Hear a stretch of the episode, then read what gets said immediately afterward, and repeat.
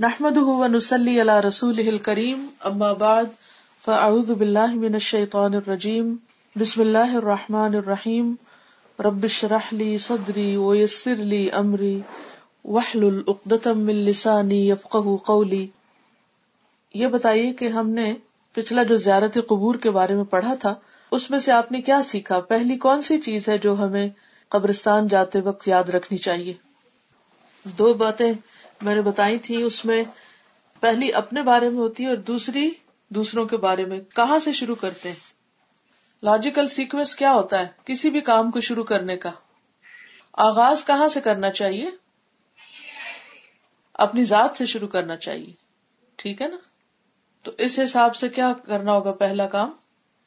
قبرستان میں جانے کا ہمارا مقصد یہ ہونا چاہیے کہ ہم وہاں جا کے اپنے لیے عبرت حاصل کریں، موت کو یاد کریں اور دوسرا یہ کہ وہاں جا کے مردوں کے لیے دعا کریں۔ ٹھیک ہے۔ پہلی چیز یہ ہے کہ خود اپنے لیے سبق حاصل کرے اور دوسرا یہ کہ مردوں کے لیے دعا اور استغفار کرے ٹھیک ہے۔ ہم اپنے کچھ الوداع کے ساتھیوں کے ساتھ یہاں ایچ الیون کے قبرستان میں گئے۔ اسی ارادے سے کہ عبرت بھی حاصل ہو اور وہاں دعا بھی کریں گے جا کے۔ اور یہاں جا کے تھوڑی دیر کے لیے تو بالکل لگا ہی نہیں کہ قبرستان میں آئے ہیں۔ کچھ اور اس طرح کا سنگ مرمر کی کوئی دنیا بسی ہوئی تھی وہاں پہ۔ اور انہوں نے بتایا کہ یہاں ڈیڑھ ڈیڑھ لاکھ روپے سے قبروں کو پکا کروایا جاتا ہے سنگ مرمر لگا کے۔ اور اس پکا کروانے کی وجہ سے جو ٹین پرسینٹ وہاں کچی قبریں ہیں وہ بالکل زمین میں دھس چکی تھی بالکل اوپن ہو گئی تھی وہ ساری۔ تو انہوں نے یہی بتایا کہ یہ اتنا وزن اس پہ ہے زمین پہ کہ جو کچی قبریں ہیں وہ دھس نہیں ہیں۔ ویسے نائنٹی پرسینٹ وہاں سنگ مرمر کی قبریں تھیں۔ جب ہم اللہ کے رسول صلی اللہ علیہ وسلم کی نافرمانی کرتے ہیں تو آپ خود سوچے کہ پھر دوسروں پر بھی کتنی زیادتی ہوتی ہے اور خود ماحول کے اعتبار سے بھی اور ہر اعتبار سے۔ اب آپ دیکھیں سنگ مرمر لگ گیا۔ یہ سنگ مرمر اگر غریبوں کے گھروں میں لگ جاتا، کچی بستیوں میں لگ جاتا تو کتنی ہی بستیاں آباد ہو جاتی۔ جو زندہ ہے رہنے والے ہیں، جن کو اس کی زیادہ ضرورت تھی۔ اللہ تعالیٰ نے یہ پتھر اس لیے تو نہیں پیدا کیا کہ ہم قبرستان میں سارا جا کے لگا دے دوسری بات یہ ہے کہ جو پیسہ اس میں لگا، ڈیڑھ لاکھ، ڈیڑھ دو، تین لاکھ سے ایک غریب کا چھوٹا سا گھر اچھا سا بن سکتا ہے۔ تو ہمیں اس اعتبار سے بھی سوچنا چاہیے کہ ہم ریسورسز کہاں استعمال کر رہے ہیں۔ دوسرے یہ ہے کہ ایک جنریشن دو جنریشن تک تو یہ سنگ مرمر رہے گا۔ اس کے بعد اگلی جنریشن کو تو پتا بھی نہیں ہوگا کہ کون کہاں دفن ہے۔ اور وہ قبریں تو اس طرح باقی ہوگی لیکن جو باقی لوگ ہیں، ان کا حق کتنا مارا جائے گا۔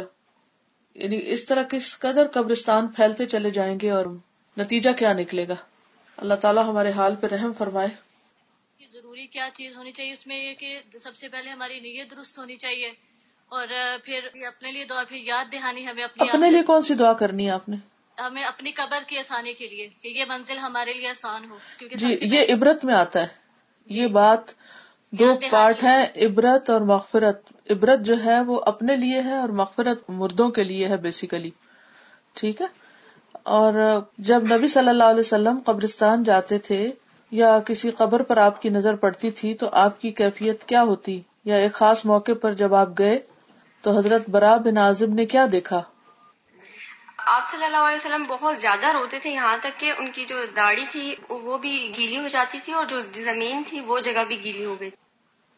اس کا سیگا بدل دیں۔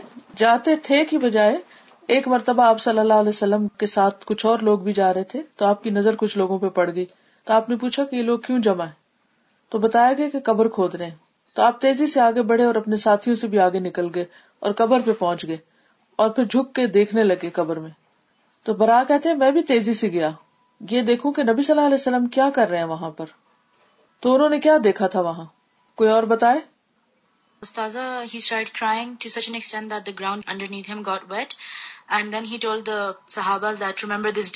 بالکل۔ کہ بھائیو اس دن کے لیے تیاری کرو۔ اچھا ایک اور سوال میرا یہ ہے کہ نبی صلی اللہ علیہ وسلم نے کیا قبروں کی زیارت سے منع بھی کیا تھا کبھی؟ تازہ پہلے منع کیا تھا قبروں کی زیارت سے لیکن اس کے بعد رسول اللہ صلی اللہ علیہ وسلم نے اجازت دے دی تھی قبروں کی زیارت کی۔ آپ نے قبرستان جانے کی اجازت کیوں دی تھی؟ کیونکہ عبرت حاصل کر سکے۔ آہرت کی یاد کے لیے۔ اچھا۔ اور یہ بتائیں کہ قبرستان کی زیارت کیا دل کو بھی نرم کرتی؟ جی کرتی ہے۔ اور آخرت کی یاد دلاتی؟ جی۔ تو ایسی بات بس نہیں کرنی چاہیے کہ جو بےحدا ہو جو اللہ تعالیٰ کو ناراض کرے۔ کیا عورتوں کو قبرستان جانے سے روکا گیا؟ نہیں روکا گیا۔ کبھی کبھی جا سکتے ہیں۔ ہاں کس چیز سے روکا گیا؟ یعنی وہاں پہ جو ہے جا کر بین وغیرہ نہ کریں۔ روئے نہ۔ آہو پکار اور چیخ پکار سے جی۔ بچے ٹھیک ہے صحیح ہے۔ آپ صلی اللہ علیہ وسلم نے ایک عورت کو قبر پہ روتے ہوئے دیکھا تو کیا فرمایا؟ آپ نے فرمایا اللہ سے ڈرو اور صبر کرو۔ شاباش نیکسٹ سوال ہے کیا حضرت عائشہ رضی اللہ تعالیٰ عنہ کبھی قبرستان گئی تھی؟ نہیں گئی۔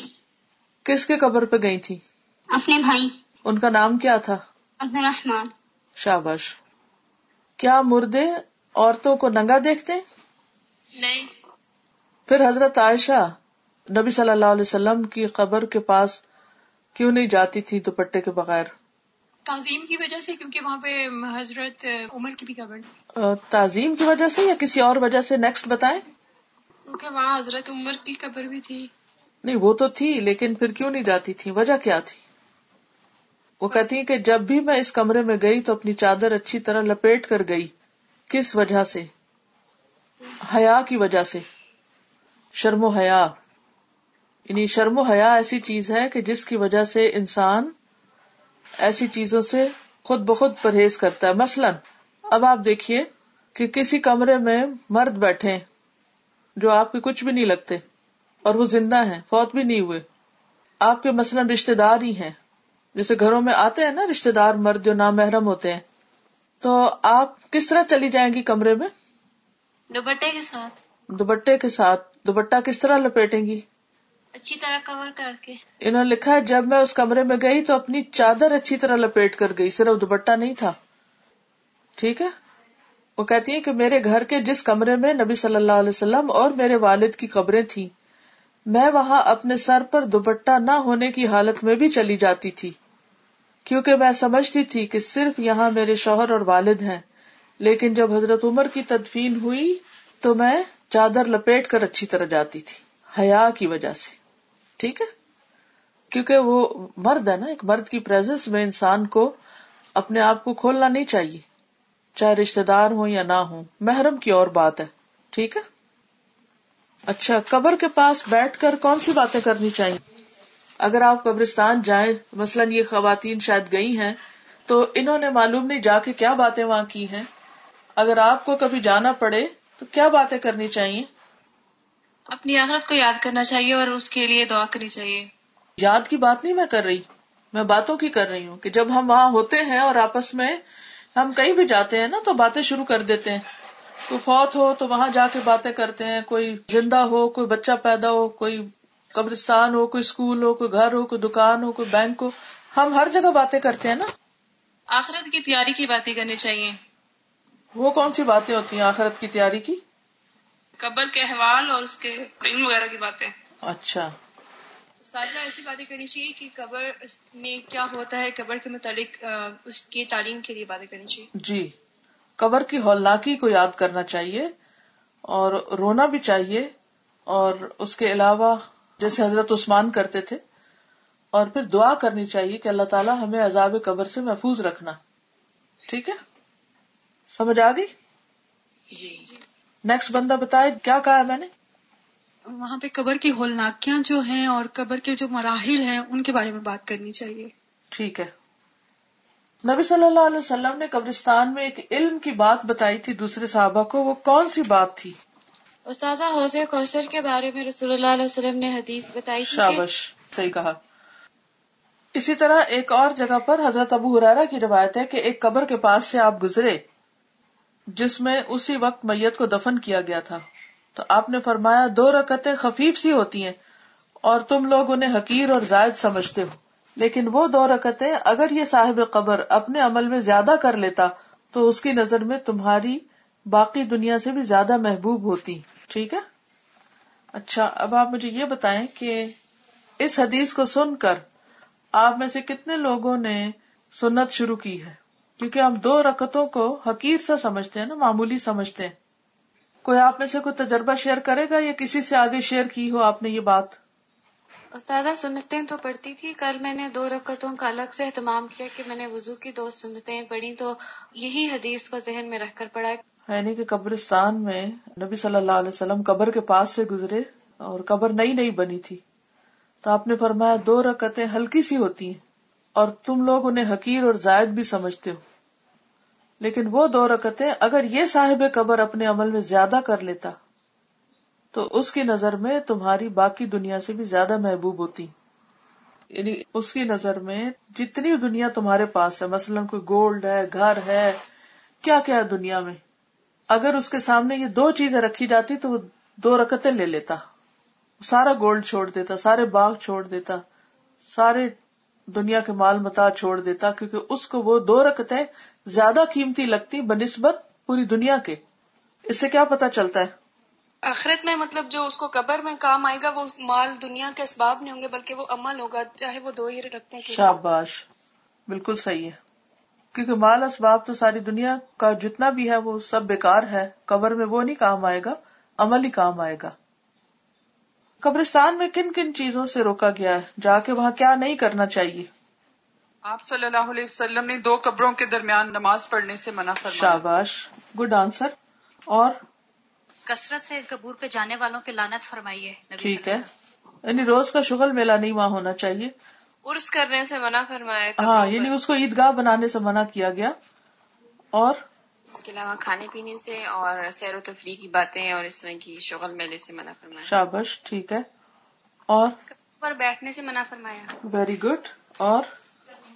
قبروں پر قربانی کرنے سے منع فرمایا۔ شاباش اور؟ قبروں پر جوتے سمیت نہ چلا جائے۔ ویسے چڑھ جائے اتار کے؟ نہیں بیٹھ بھی نہیں سکتے ان پر۔ ہاں ہاں بالکل۔ اچھا ٹھیک ہے۔ اور؟ دعا کرنی چاہیے قبر والوں سے؟ نہیں۔ کیوں؟ کیونکہ وہ تو نہیں دے سکتے وہ اگر کچھ دے سکتے ہوتے تو پہلے اپنے آپ کو دیتے وہاں سے نکل کے بھاگ جاتے۔ کوئی رہنا چاہتا ہے وہاں؟ تو وہ کیوں رہ رہے ہیں؟ اگر ان کے پاس طاقت ہوتی تو وہ وہاں رہتے؟ اگر آپ کو کوئی وہاں لے جائے زندگی میں تو آپ اندر جائیں گے؟ ہاں؟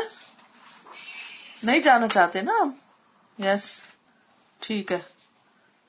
استاذہ یہ بتا رہی ہیں کہ دور سے سفر کر کے نہیں جانا چاہیے کسی قبر پہ۔ شاباش ویری گڈ قبر کے پاس جا کے قرآن بھی نہیں پڑھنا چاہیے کیونکہ قرآن مردوں کے لیے نہیں ہے زندوں کے لیے۔ گھر میں پڑھنا چاہیے۔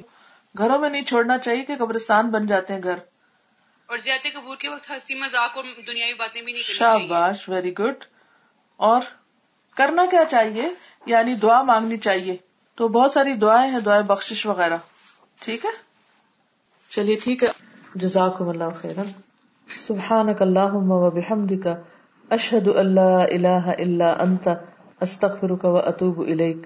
السلام علیکم و رحمۃ اللہ وبرکاتہ۔